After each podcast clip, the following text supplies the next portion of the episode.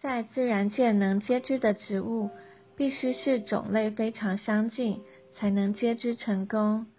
正因人是照着神的形象和样式所造的，并在受造之时就有灵这个器官，因此被预备好与神联合，过一种接枝的生活。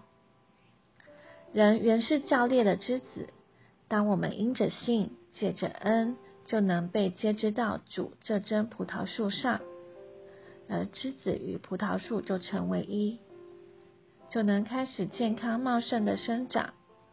加拉太书二章二十节提到，我已经与基督同定十字架。又继续提到，我如今在肉身里所活的生命，是我在神儿子的信里与他连结所活的。皆知的生命是救我被钉死复活，加上神的生命得以成为新我。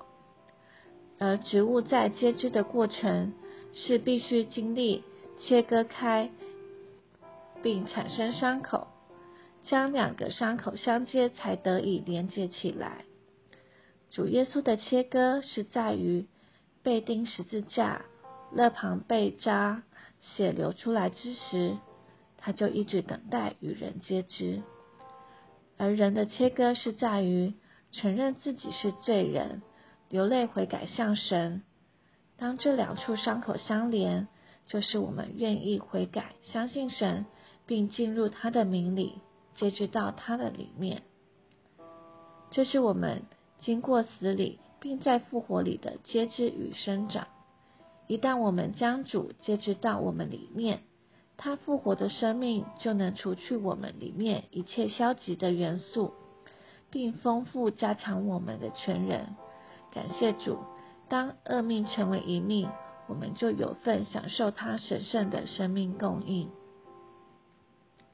约翰十五章说到，主是真葡萄树，我们信徒是枝子，我们需要住在它里面，使它也住在我们里面。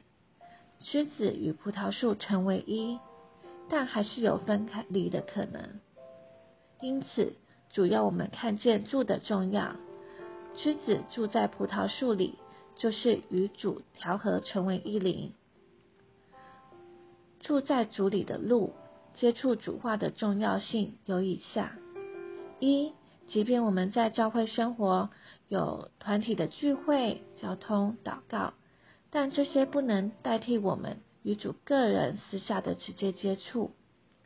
二，主是又真又活的神，但他也是奥秘、抽象、看不见的。基督是实话，在他的话里，圣经即是神的呼出。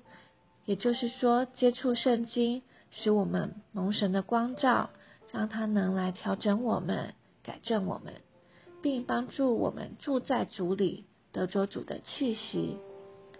三，花时间在主的话是生命所必须的。主的话能通过我们的心思、情感、意志，洗净我们内里各部分，并得着复苏。